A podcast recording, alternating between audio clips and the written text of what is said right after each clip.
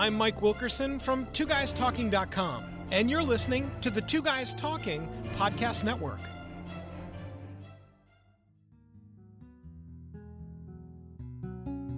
Welcome to the Animal Academy podcast. I'm Allison White, and I'm a licensed clinical social worker who specializes in the human animal connection. This podcast will showcase professionals who share their areas of expertise in an ongoing series of interviews, and you are there. Their input, stories, and knowledge will help us all understand that we are the ones that actually end up learning from the animals. This is the Animal Academy Podcast. Hello, and welcome to this episode of the Animal Academy podcast. A few months ago, I had to say goodbye to my 12 year old golden retriever, Chip. It was extremely difficult, as it has been with all of the pets I've lost over the years. Several years ago, I met Dr. Dawnetta Woodruff at a fundraiser to help a local animal shelter. Since that time, I've gotten to know Dr. Woodruff and the specialized services she provides to animals and their owners, and I want to share this knowledge with you. After graduating from the Purdue University College of Veterinary Medicine, Dr. Woodruff worked as a mixed animal veterinarian. She also has experience as an emergency room veterinarian and as a general small animal practitioner. The human animal bond has always been her focus, and in 2012, she founded the St. Louis area branch of Lap of Love Veterinary Hospice and In Home Euthanasia. I'm looking forward to having this discussion and to share an important resource with you. Dr. Woodruff, thanks for being here today. Thanks so much for having me. I'm really looking forward to talking uh, through some pretty important topics. Yes, they, they are very important. And for starters, do you want to talk a little bit about yourself? Sure. I have family that um, is very supportive of me in my career. I'm very grateful for that. My husband and, and two teenage kiddos. We also have three dogs at the moment. We have some cat allergies in our family, so I get my cat fix uh, at my parents' house mm-hmm. with my clients. But our dogs, we have small, medium, and large. Ayla is our German Shepherd. Mm-hmm. She is about seven. And then we have Ellie, who's about five, and uh, she is mixed breed pit bull pointer. And then we have Tex, who is our little guy, and mm-hmm. he's just a year old, and he's an Australian Shepherd Corgi mix. So we have a little bit of everything at our house. Terrific. So, what about when you grew up? Did you have many animals growing up? Yes, I lived on a farm, and so uh, my main focus was actually raising dairy goats. My family and I exported dairy goats to several different countries that provided goats as a source of milk and meat for underprivileged families. And uh, so it was a neat program to be a part of. And I loved having the goats, but we also had um, beef cattle, chickens, some horses, always dogs and cats around. And my, my brother had some pigs. So I, I had a wide variety of uh, animal exposure as a kid. That is really interesting. You know, I've always wanted goats. I love goats. Um, you know, right now I don't live in a place where um, I'm able to have them. Just uh, subdivision, and that doesn't lend itself well to having goats. But um, it, maybe someday I'll be able to live in a place where I can have them again. They're they're just amazing, and they have personalities just like dogs do. A lot of people don't realize that. Oh, they're incredibly cute. Dr. Woodruff, what made you decide to be a veterinarian? I think a big part of it was actually my being raised on a farm, and my my family uh, very much instilled a love of animals of all kinds. My dad said um, from a very young age he could tell that that I, I loved animals of all kinds, and would try to you know sit and tame the stray cats that would wander up to our farm and so I, I don't honestly remember a time when I did not want to be a veterinarian. I think when I was about seven was the first time I, I verbalized um, my desire to my family and just focused in on that and, and never changed my mind. Well, good for you. That that was very young to make that kind of a decision. Absolutely. You know, certainly not not the normal type of uh, seven-year-old response, maybe, but uh, my my parents were very supportive, and I I think that's a big part of why I was able to go ahead and, and recognize that dream. Um, they they helped me in any way that they could to, to make sure I got the experience and, and the things I needed to, to follow that path. That's terrific. So, how did you become interested in the end of life care part of being a veterinarian? Yeah, that is something that I never would have imagined doing uh, when I graduated vet school. It was about 15 years ago, and I actually always, because of my farm upbringing, thought that I would be a mixed animal veterinarian uh, as a lifelong career. And so, about two years into that, I ended up having to have some surgery on my lower back, and that really changed things for me as far as my career. Um, working with the large animals didn't feel as safe anymore with, mm-hmm. with my back problems. And so I started thinking about other options. I, I worked in an emergency hospital for a while and then in a regular small animal practice. The thing that I started realizing was that some veterinarians and, and some staff really found those final visits, the, the euthanasia appointments, to be very, very difficult and something that they would prefer not to do any more often than they had to. And, and that's very understandable to me. But I didn't mind them, and I, I realized the difficulty, but also that they were very rewarding appointments to be able to uh, sit with someone in the middle of that time and support them and, and help them figure out the best decision to make. And so when I uh, realized that about myself, I still didn't have a thought about this type of a, a career path. No one was really doing an end of life specialty at that time. It was just something that, you know, I knew that I didn't mind helping families in that way. My parents, actually, one of the dogs that was a part of our farm family whenever I was in high school. Many years later, he was about uh, 14, 15 years old of course, he loved all of the things related to the farm, but he did not like to be put in a car and driven somewhere. And so, um, ever since I was a veterinarian, I had pretty much taken all of the things that Abe needed um, to my parents' farm, and I cared for him there. Mm-hmm. And when it came time for his euthanasia, my parents said he hates the car, and and we just can't think about putting him in the car on a day like today, not not on his final day. And so I asked the clinic that I was working in if it would be all right for me to take the, the supplies and medications that I needed to my parents' farm. And uh, gratefully, they were um, able to allow me to do that. And so uh, we sat out in the front yard, my whole family and Abe, and it was peaceful and it was difficult, but it was the best it could be. And when we left, I, I told my family that I was glad I was able to, to help Abe in that way. And I felt that there was a lot of other people, other families, and, and other pets that would benefit from being able to be at home. It wasn't long after that that I started thinking about offering home euthanasia and um, wasn't uh, sure about the logistics of that. And I found about uh, found out about Lap of Love through an article uh, in a veterinary journal. And hmm. so I, I called and, and spoke with the uh, doctors who had started the service and was very soon after that that I opened the branch of Lap of Love here in St. Louis, and uh, it's just really become the work of my heart. It's, it's something that is is difficult but worthwhile. So, is Lap of Love a national organization? It is. When I started working with them, that was about eight years ago, and uh, there was only approximately nine or ten doctors across the country with Lap of Love over the years, they have branched out and started a lot of different locations. And so last I looked, I think there was about 120 of us um, oh.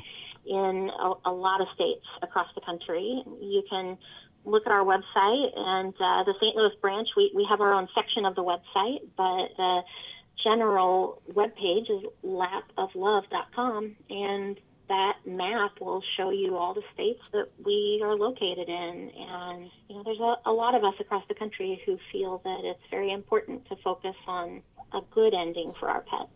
Some of my clients have actually worked with you, and they said that what they really appreciate is the memorial.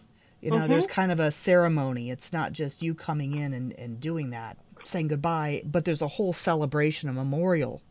Yep, I do try to get you know families to to talk about the good stuff um, that they love about their pet, and you know uh, some of the things that were unique and made that pet who he or she was. That's just a neat way for us to spend that last time with them. You know, thinking about all the good stuff that made them one of our favorite companions. Mm-hmm. Well, and we'll put the link to that website in our show notes. So if anybody wants to look that up, it'll be available for them. Wonderful. I have had to make that emergency trip with my animals to the emergency clinic more times than I even want to think about. A lot of the times I didn't know that it was going to result in euthanasia or having to say goodbye. But there are other times when I definitely did uh, for whatever reason. And that trip, that drive, was horrendous.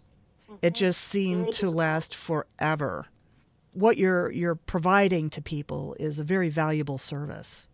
Well, thank you. It's uh, you know something when I I worked at the emergency hospital, it was something that bothered me. Sometimes you come in and you have no idea that what's going on with your pet is that serious and that mm-hmm. advanced, and and you get very bad news. And at times, you're able then to go back home and, and spend some good quality time with your pet and, and prepare as much as you can. But other times, there really isn't time to prepare. Mm-mm. And you have to make that decision right away. I've had that happen with my own pets. You know, I've, I've had those scenarios. Um, I've had the emergency thing happen where there was no warning, and, and truly we had no idea um, that our, our own dog was that sick until it just very suddenly came on. And and I've also had the, the long drawn out battle with a, a pet with cancer who, you know, for 10 months we worried about is it time or is it not? And I, neither of those is, is easier or harder. They're very different and both very sad in their own way.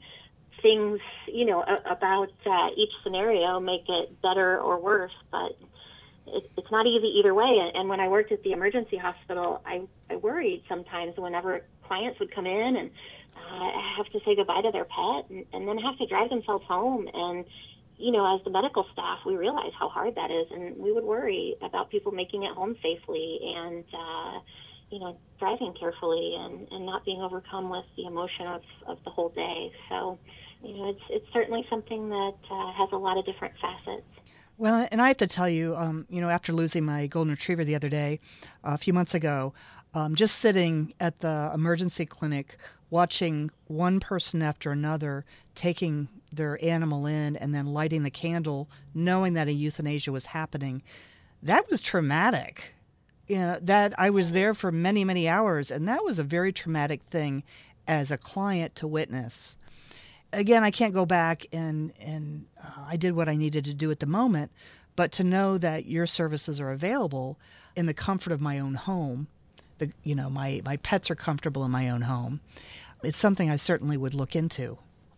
Absolutely, I, I tell clients all the time, you know, that we we have to make the best decision that we can in the middle of the situation that is happening and sometimes we, we have a lot of information and we're able to make a decision that allows us to, to be at home. And other times things really don't give us time to, to prepare and we're in the middle of something that has come up very quickly and we just have to make the best decision that we can at that moment in time. And, and I have no doubt that you made the best decision for your pets, as many clients do, in the middle of a very difficult time. And with time. Sometimes we, we wish we could have done things differently, and, and sometimes um, we just wish the whole scenario and the whole situation could have been avoided. But most of the time, that that's simply not the case, and, and we just try to love our pets the best we can in the middle of what they're dealing with. Well, and I think we go into that fight or flight mode, you know, during an emergency yeah. situation. At least I, I know that I did. And so I just knew that something had to be taken care of, and my dog's uh, health had to be taken care of. Figure out what what happened, and mm-hmm. then amidst that, there's all that denial. You know, we know that our pets are not going to be with us forever, but we never know when that day is going to happen. And all of a sudden it's there. It almost feels unreal in the moment that you just tend to whatever is presenting itself. It absolutely can. I've had families say it, it feels surreal to them. Mm-hmm. And I, I think that's a good word to describe mm-hmm. it because whether you have not at all had that scenario on your radar, or whether you've been worrying about it for the last nine or 10 months, your your heart is not ever ready for that. And and I do think that sometimes you know we're we're trying to find the, the good in the situation. So we look at our pets and and we try to find the the good stuff about their day. Um, even if we know that they're dealing with something that's terminal it's a difficult thing to look for the the hard things and the difficult signs. Um, we do it when we have to but it's not easy and like you said sometimes they just man pets are they're amazing they don't feel the same emotion attached to their pain that we do, I think. When I broke my leg a few years ago, I, I had the physical pain associated with that. But I also had emotional pain. You know, poor me. Here I am. I have to lay in bed for several weeks because I'm not allowed to put weight on my legs. And so I, I had to overcome the physical pain, but I also had to overcome the mental hurdles. And I, I think sometimes our, our pets are um, at an advantage there because they just try to deal with the physical pain and move on and have the best day that they can. Mm-hmm. Um, but that also makes it hard then for us to see signs that they're struggling. And sometimes mm-hmm. when they finally do show us that they're struggling, the thing that they're dealing with is pretty advanced and, and it can progress very rapidly from there. Well, and it's it's this emotional roller coaster. I've been wanting to do this this podcast with you for quite some time, but I think I told you on the phone that I had just had to say goodbye to my golden retriever, and so I had to push it off because I couldn't emotionally handle talking about this uh, very uh, sensitive subject. But I also know that when my golden retriever presented you know, with that emergency, all of a sudden he started looking a little better when the veterinarian walked in. And I thought, oh, we've been sitting here all day and now he's got some energy. They brought out some food and now he's eating a bagel with cream cheese and maybe we can go home now. And so, you know, I felt myself going, oh, this is, you know, he's going to be all right until I saw the x rays. And so, what was really, really hard about that decision was knowing that that burst of energy wasn't going to last very long. Yeah. And knowing that I've had golden retrievers that have uh, been diagnosed with the same type of cancer, I knew what to anticipate going on. But even myself, you know, I was, in, you know, I just wanted to kind of leave and hope that everything was going to be okay. So, how do you yeah. know when it's time to say goodbye? You know, I, I wish there was a, a, very easy answer, and um, most of the time there's not a very individual thing, and uh, the unfortunate thing about it is that even if you've been through this journey with several pets in the past, each pet has their own journey. And so if it's a different illness or just a different pet that might handle the illness differently, the whole thing can feel new to you, even if you've been through it before. And one of the uh, things that I, I like families to think about when they're in the middle of this is that sometimes you're going to have one huge red flag go up. And that one big thing is going to tell you that it's absolutely time to make the decision. For instance, a dog that loves food and all of a sudden, you know, that they're dealing with this illness and now they refuse food and, and they're not eating at all, even their special favorite treats or, uh, you know, you offer them some human food and they turn it down. And, and at times, you know, that can be the one big red flag that goes up and you just know that, okay, you know, my dog would never turn down food, so it is time. But often there's not one big red flag like that, and it, it instead it's it's a cumulative effect from many small red flags that all add together. And so, I like to say that there are some dogs, and there are certain breeds that are more like this. But of course, every dog's an individual. A golden retrievers, like you said, you know, your dog would always eat and had that bagel and cream cheese. Mm-hmm. And there are some dogs they will eat their way right into the gates of heaven and they don't care that they have a lot of pain. If there's food there, they're going to eat it. And so they may not always stop eating, but they might have many small things that, that add up, like you come home and they don't come and greet you at the door. And that mm.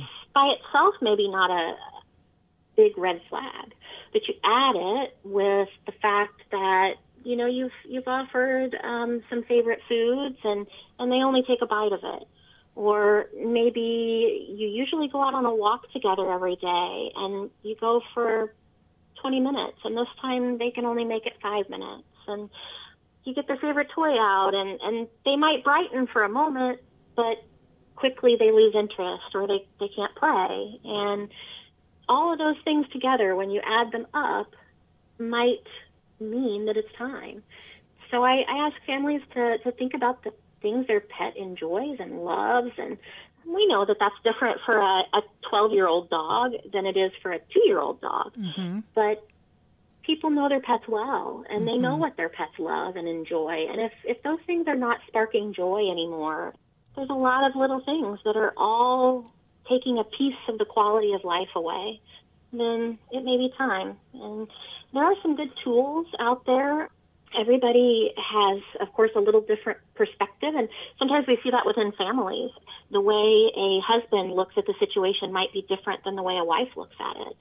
Now, maybe that's because of their personalities, or in some families, you know, uh, the husband might be the early riser and he sees the dog every morning first thing.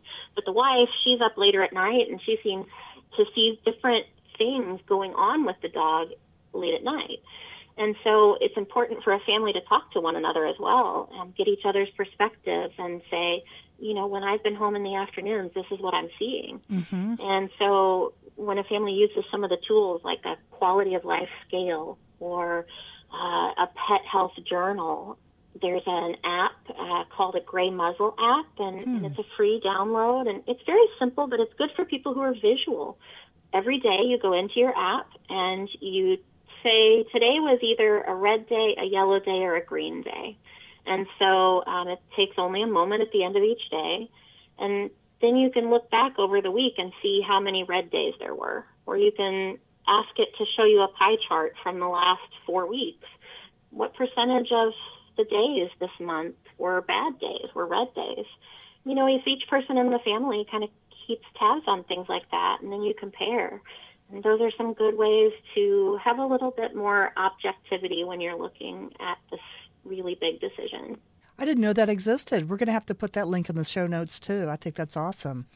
I know that when my um, nephew lost his golden retriever many years ago, he was the one that reported to the veterinarian what the symptoms were. And he was probably 14 or 15, I believe, at the time. Wow. So it teaches people about life and death. It does. And yes. unfortunately, our pets don't live with us, you know, as long as we'd like for them to. No, and I, I think that that, you know, you bring up a good point there as well because a lot of families will um, ask my opinion about including everyone in the family in this process and this decision. And even in the final visit, so many families ask, should my child be there? Uh, of course, there's some individuality to that. And there's also some things related to age, of course.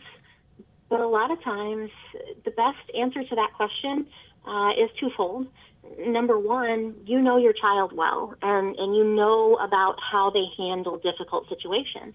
And number two, ask them if they're mm-hmm. old enough to, you know, have you talk to them about things. Um, and really, you know, even a four, five, six year old in some cases, they're old enough to, to tell you whether they want to be there or not. And if they don't know, that's okay. But some of them have very strong opinions about whether they want to be with their pet during those final moments. And I do think it's important for parents and aunts and uncles and grandparents to acknowledge that, you know, children may have a strong opinion and they may really want to be or really want not to be. And, mm-hmm. and so bringing that up to them and allowing them to be a part of the decision it lets them feel like they have a little bit of control over a situation that really is is out of their control. Mm-hmm. It does help.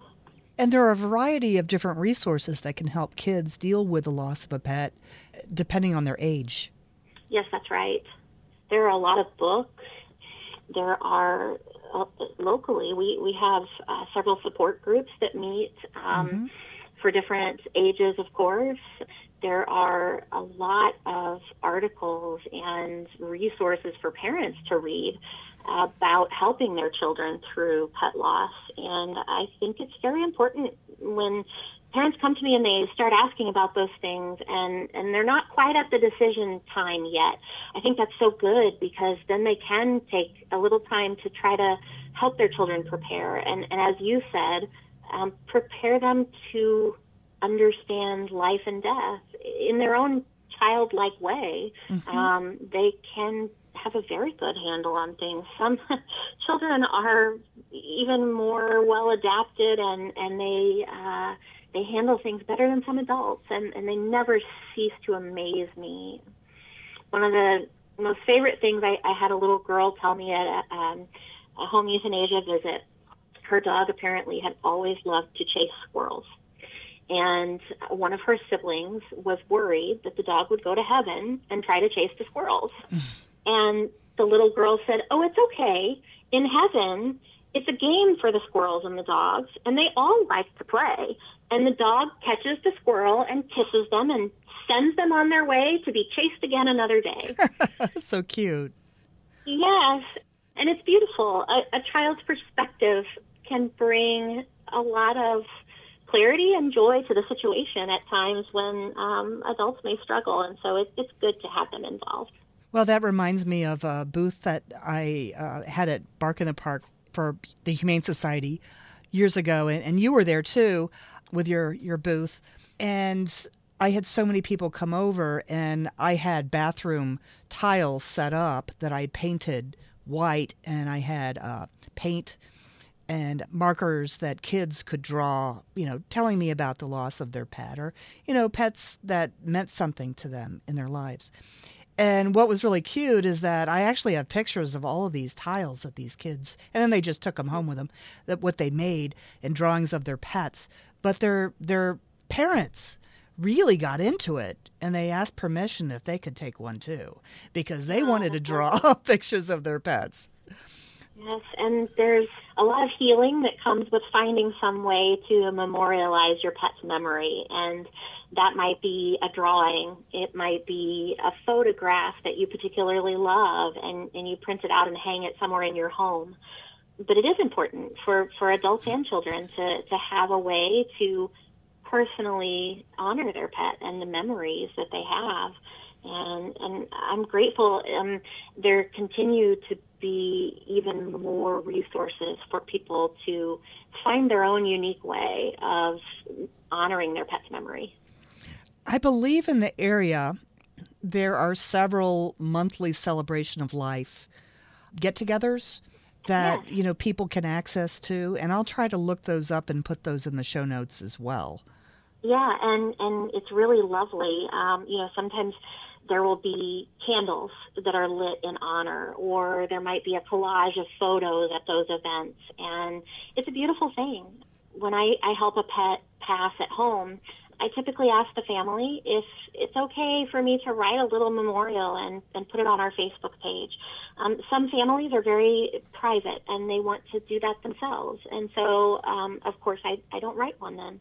Other families have a hard time maybe writing it themselves. And so I'll just put a few sentences or a few paragraphs together from the stories they've told me during our time together and uh, post a little blurb to honor their pet and, and their pet's memories. It's a beautiful thing. I, I also love when families will send me an email, you know, maybe a, a week or a month or even a year or two later, and they'll show me something that they've done. It might be a shadow box on the wall at home, a special rock that they had made for the garden, a keychain that mm-hmm. has their mm-hmm. pet's paw print on it that they carry with them. Mm-hmm. Uh, so many ways to memorialize and, and keep a bit of that memory close. And it's beautiful to see the creativity that people have. Mm-hmm. And there's really no right or wrong way. It's just whatever fits your own needs, whatever feels right to you. Yes, exactly. I've even had families that uh, will take an ink paw print some of them have me help, and some of them have made the ink paw prints, you know, before I come to the home for that final visit. Mm-hmm. Um, but uh, they do so many neat things with them.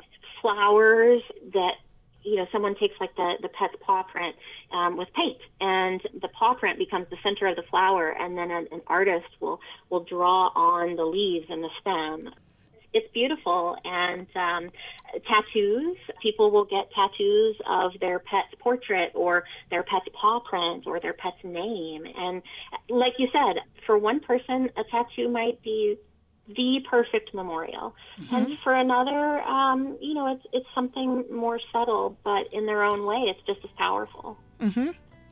Lots of memories and stories here during this episode of the Animal Academy podcast. We're going to take a quick break. We'll be right back.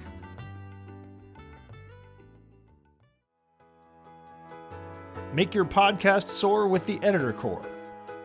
The one question every podcaster needs to ask themselves is why am I still editing my own podcast? We all know that editing your own podcast is the worst part of the podcast experience. Get the editing off your plate and reclaim more time to make more content with the Editor Core. Affordable, talented, experienced podcast editors are ready to take your podcast literally to the next level to make it soar. Make your podcast soar with the Editor Core. EditorCore.com. That's EditorCore.com. Do you like what you're hearing during this episode of the Animal Academy podcast? If so, consider having your business, organization, or effort connect with me to see how you can sponsor or be featured inside this podcast. Visit my website over at animalacademypodcast.com and let's have a conversation. Thought about a career in voiceover? Need a great, cost effective on hold message for your organization or business? Don't know where to start? Check out The Voice Farm, your one stop shop for voiceover needs. Check it out now by accessing The Voice Farm at voicefarmers.com and see what difference can be made with a company that is truly outside the box. From the Voice Box, voicefarmers.com. That's voicefarmers.com.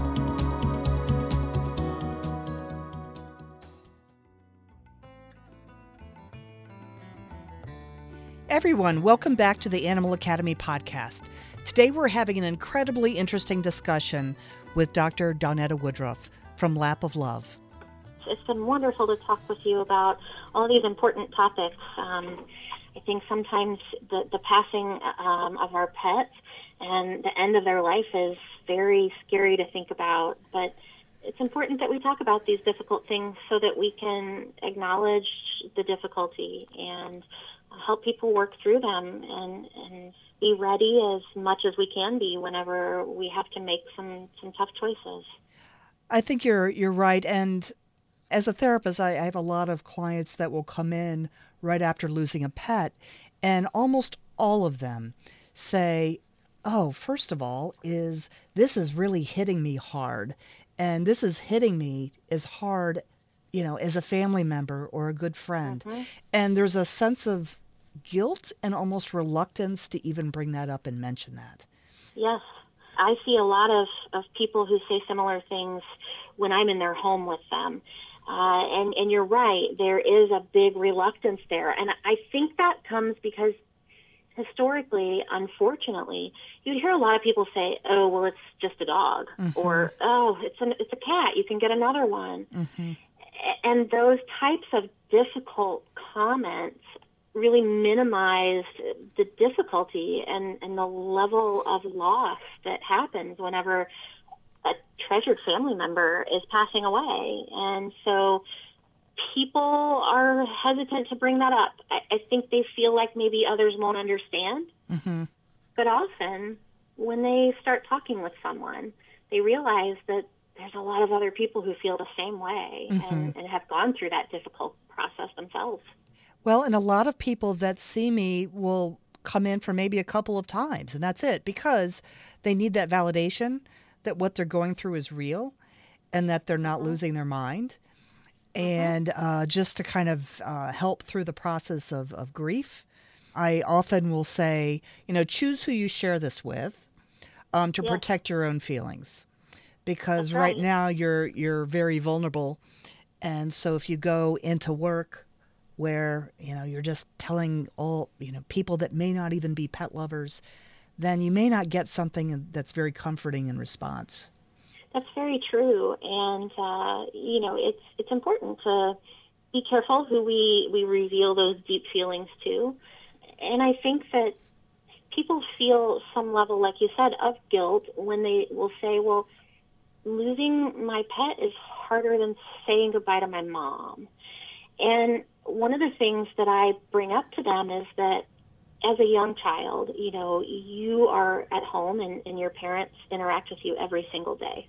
But as an adult who lives on your own, you're probably not seeing and talking to your mom every single day. Now, some people might be lucky enough to, to see their parents every day or talk to them every day, but certainly you're spending more time with your pet on a day to day basis as a grown adult than you probably do with your parents or your aunts or your uncle.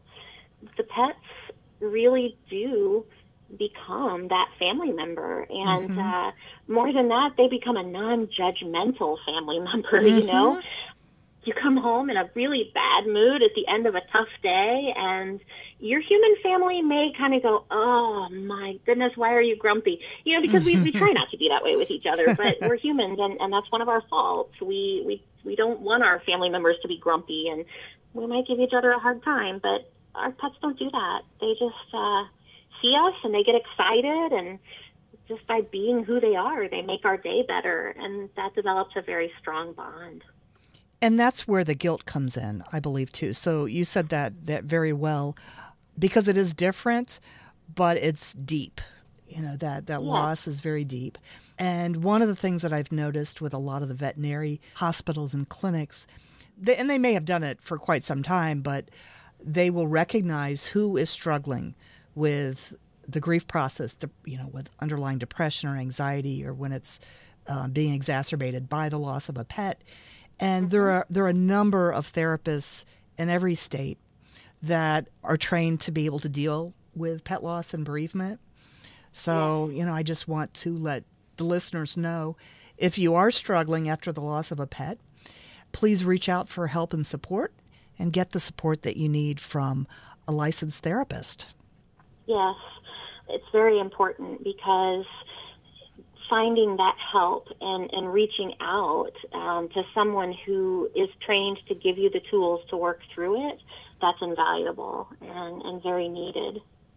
So, Dr. Woodruff, if someone knows their dog has a terminal illness, do they call you in advance to establish a working relationship with you, or how does that work?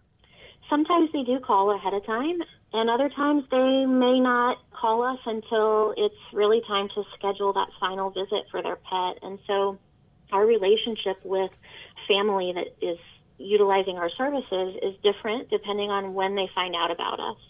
If the pet has a longer battle with this terminal illness, you know, months of dealing with kidney failure or uh, painful arthritis or a, a cancer that um, you know they can manage for a while, but uh, eventually is terminal.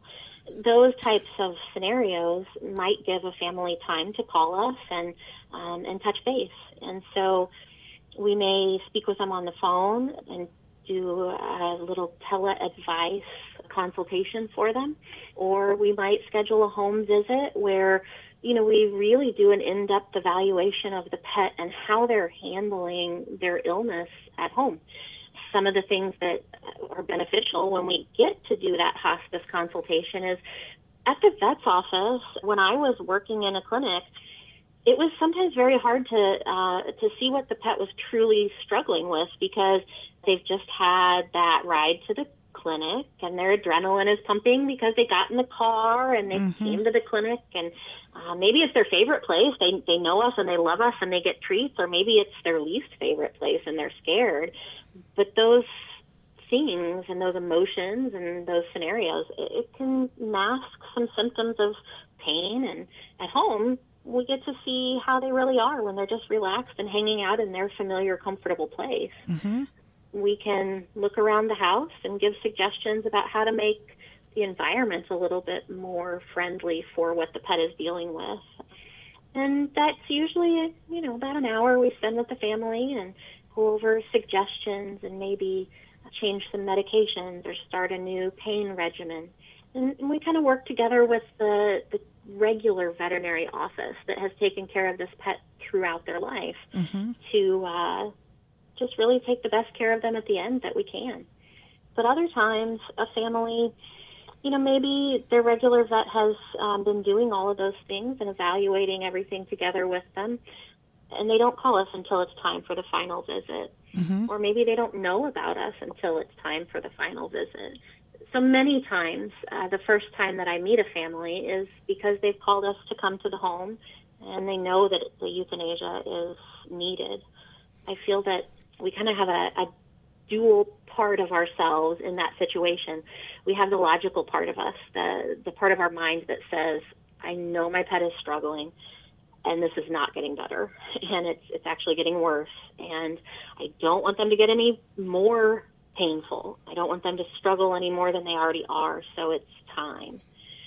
Then our heart is the part of us that's never ready. Mm-hmm. we just don't feel, you know, that, that we can ever let go of them with our heart. And I think that's the point where we're as ready as we're ever going to be.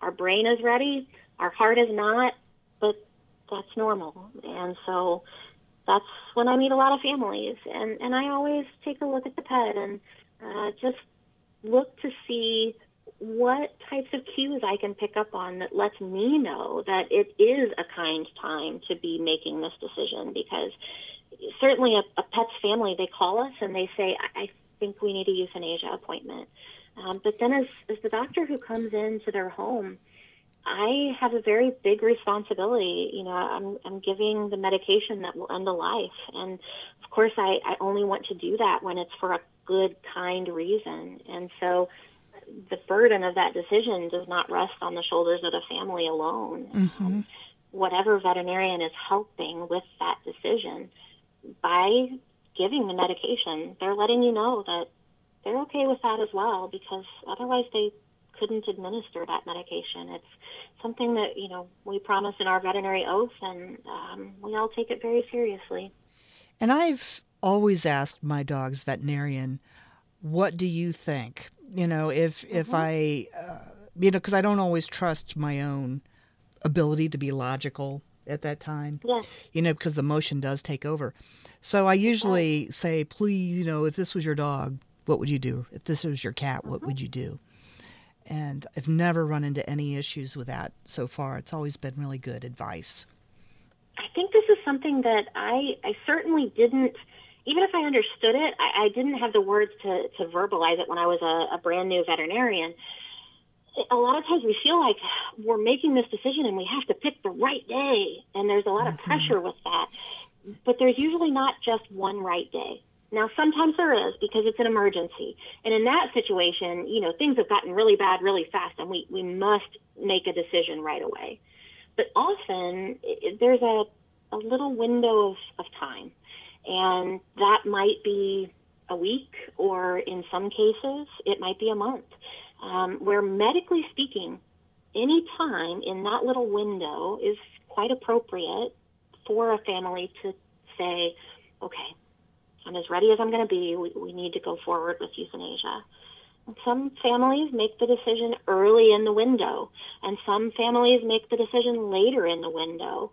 Neither one of those is right or wrong. They're just different, and it depends on the pet and the caretakers and the home environment and the disease. And, and there's so many things that all play a role in the decision. And in, um, it's hard to uh, to say, oh, there's only one right day because there usually isn't. There's there's usually a window of time, and you're right. You know, your veterinarian will say, yeah, we're in that window. We're we're in that right time, and uh, I think that's a, a good thing for families to to hear that confirmation. You know that their veterinary team is on board for this big decision that's being made. I think that that was what I struggled with with my golden retriever because I recognized the window and it was the beginning or maybe even a third into that window. Probably wasn't the beginning, but I also didn't want it to be a two o'clock in the morning medical emergency where my dog was really struggling. And yeah. then I was trying to find emergency treatment at two in the morning when now at least my dog was comfortable. But I also knew that pretty quickly what the outcome was going to be. Yes, and, and I think you're right. You know, it's that crisis that we know can happen. And the crisis can be more likely with certain diseases and in certain scenarios, but anytime a, a pet is facing the end of life, we know that a crisis could happen. And for some people, if they get to the crisis, they say, okay, I know the last day wasn't that great, but it's okay. We enjoyed every single day that we could together. And so they have peace with that. But for other families, having a crisis happen is exactly what they're trying to avoid. And mm-hmm. so making the decision a little bit earlier and saying, I, I know I might miss a few good days uh, with my pet, but I'm ensuring that they don't go through that crisis. That is very important to some people. And mm-hmm. so, depending on, on which uh, of those resonates most with you, you know, that plays a role in, in exactly what you said. Am I going to make this decision more at the beginning of that window of time or, or wait until closer to the end? And uh, again, there's, there's not a right or a wrong.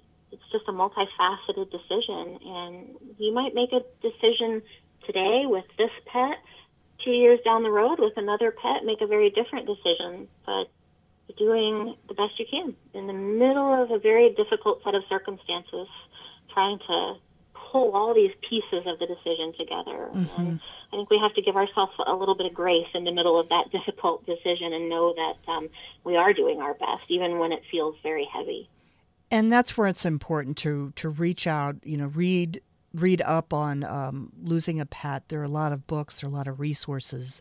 There are online chat groups. I can put that in the the show notes as well. And Dr. Woodruff, if you have any resources, we can add those certainly to the show sure, notes. Yeah. Grief after losing a pet is not linear. And so you may think, oh, the five stages of grief. Well, it doesn't go in any special order. And I think that's where people get kind of confused at the end. And you have the guilt, and then you have, you know, the anger about why did this happen. And it's just all over the charts. And you just have to be very gentle, I guess, with yourself and yeah. realize that this is a difficult process. And those different stages, uh, we describe them, you know, really, um, they can kind of pop up out of nowhere. Even when you think you've gone through a stage already, it doesn't mean that it can't come back around. Mm-hmm. And so I, I try to let families know that, um, especially at the beginning, a lot of those stages, they're gonna you're gonna feel them all together, um, anger and sadness and sometimes relief. You've been watching this pet dealing with so many things for so long, and you've been worried about that crisis happening. And when they're finally at peace, it surprises people sometimes. The first time I had a dog that had gone through a long process of disease. Um, his name was Bert, and uh, and he had cancer in his mouth. It was a very aggressive oral melanoma. We did have it surgically removed, but you know the um, the testing told us that it was aggressive and likely to come back, even with all of the treatments the oncologist helped us with. Mm-hmm. And so, you know, I'd been worried about it for a long time, and, and after he finally passed, I felt sadness, of course but I also felt this intense relief. And mm-hmm. I realized while I, I felt guilty for it at first, that I was just relieved that he he wasn't going to struggle anymore, and and we had helped him avoid the crisis. Mm-hmm. Um, and so all of those intense things can pop up out of nowhere and emotions you didn't even expect can can be there mm-hmm. and, and that's not easy and we do need the support of our our friends who've gone through it and you know professional people to to help us through those things um, and to help us recognize exactly what it is that we're dealing with mm-hmm. Well, Dr. Woodruff, you have shared so many awesome resources and shared so much of your knowledge. How do you handle your own self care? What do you do to keep yourself from experiencing what has been known as compassion fatigue? That is something that is definitely a big issue in the veterinary community. We are people uh, in general, um, those those people who are drawn to veterinary medicine. We we tend to have a lot of emotion, and we tend to be perfectionists, and we expect a lot from ourselves. And so unfortunately, the characteristics that make us good at our jobs also make us very hard on ourselves. Mm-hmm. And we do have a, a lot of burnout and compassion fatigue. And so we, we have to be very careful and educating ourselves and speaking with others that are in our profession when we're, we're having a hard time. That's one of the things that has become very important to me and, and to, to colleagues and friends of mine. You know, we try to watch out for one another, and if, if we see that we're having a hard time, you know, just asking, hey, you, you've been dealing with a lot of heavy stuff lately. Are, are you okay? And then for me, giving a pet a good death, which is what euthanasia is, um, right? That that's the meaning of the word. Euthanasia means good death. Being able to provide that with pain control and making things peaceful and maybe even letting the dog or the cat enjoy some really yummy treats at the end. Those things actually are part of my self care because I look at what we're giving to that pet and that family in those final moments. And, and I know that it's difficult but it's better than it could be. And it's rewarding for me. And some of the things when I was in general practice that caused an, an emotional burden those types of scenarios were, were things when maybe there was something that I couldn't figure out, a disease that we were trying to treat, and we just couldn't find the right therapy. Or maybe, you know, a family that uh, loved their pet dearly and just at that moment in their life didn't have the finances to, to do what care was needed. Those things actually burdened me more than the uh, end of life care does. Mm-hmm. And, and, certainly that's different for every veterinarian. Mm-hmm. Um, so I, I have kind of found my place uh, mm-hmm. in, in the veterinary world, I guess. Mm-hmm. The taking time out for myself uh, has become very important and focusing on hobbies and things that bring me joy. For instance, I, I help several families today with uh, their pet's end of life experience, and and that's a lot, you know, whenever you're helping multiple families in one day. But I, I find that being intentional about looking for joy in little ways and little places, even if it's just like today I, I pulled over into an empty parking lot um, that had a lot of flowers there growing in beautiful springtime and I, I love photography and so I, I grabbed out my cell phone and I took some photos of the beautiful spring flowers and you know it was only five minutes mm-hmm. but mm-hmm. um, it, it lifted my spirits in the middle of a, a day that was busy and being intentional about those things i think is one of the ways that, that i practice self-care and it's really learning to capture those little things that will boost you up, you know, whether yes. it be music, photography, cooking, playing mm-hmm. with your kids, playing with your, your pets, whatever that is that brings you joy. Yes. So important. It absolutely is. And, you know, we never have enough time for those things. We, we mm-hmm. as a mm-hmm. society are very busy, um, mm-hmm. each in their own way. You know, whether you're a, a stay at home parent who is constantly at the beck and call of a, a, a, young child or you know you're working three jobs to, to try to put food on the table we are very busy and we don't have a lot of time to take a whole weekend for self-care mm-hmm. um, but we can usually find 10 minutes here or five minutes there and and i think if we just allow ourselves to realize that it's okay to not have a whole week for self care. Focus on the little moments of self care throughout your day and allow yourself to take a deep breath and relax in those moments. It can really add up over the course of a day or a week and, and really truly help us to be grounded in the middle of our busyness.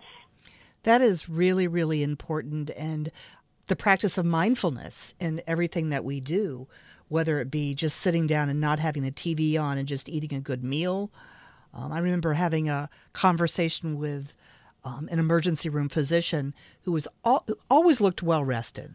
And I knew he worked overnights sometimes. Uh-huh. And I asked him about it. He said, I practice self care all day long. And at the end of the day, I get on a treadmill, I stare at the wall, listen to some good, good music, and just uh, jog. And so just find what helps you stay in balance.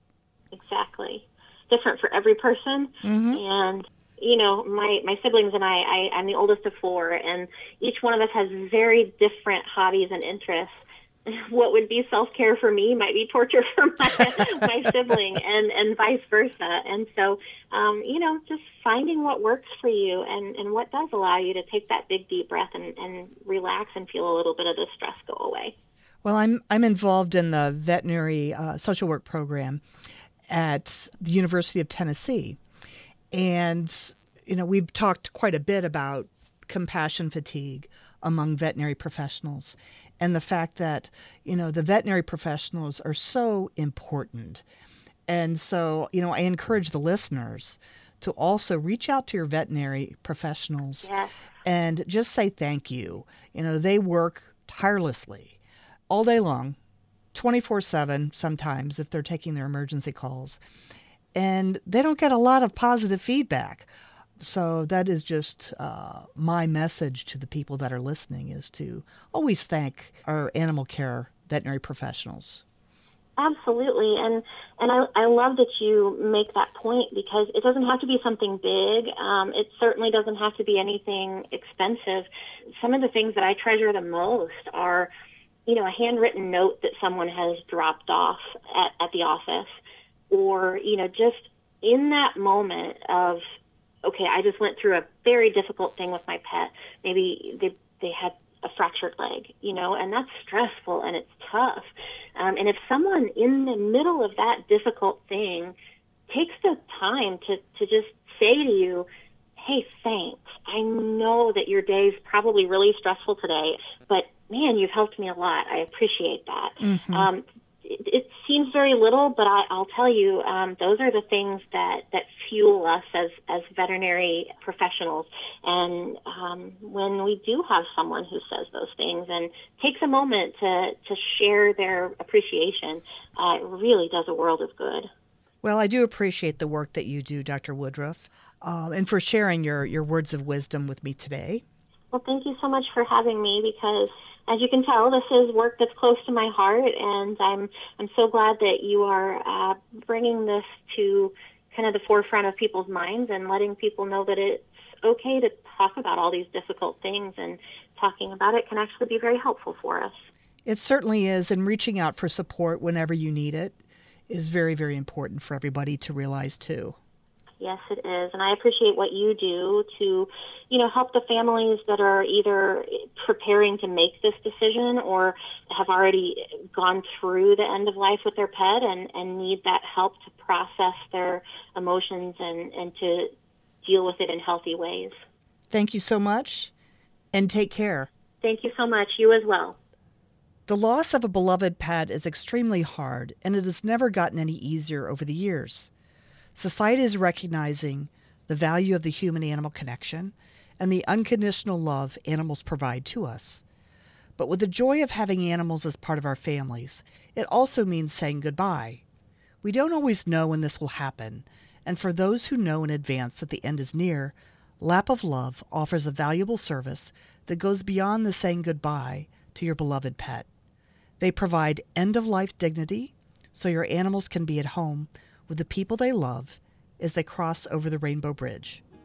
Thank you for listening to today's episode, and please leave any comments in the show notes. Thanks for taking the time to listen to this episode of the Animal Academy podcast. Detailed contact information and links for each of the guests and resources provided inside this episode can be found at my website, animalacademypodcast.com. I'm Allison White licensed clinical social worker specializing in the human animal connection. Let's share and learn from the animals in the next episode of the Animal Academy podcast.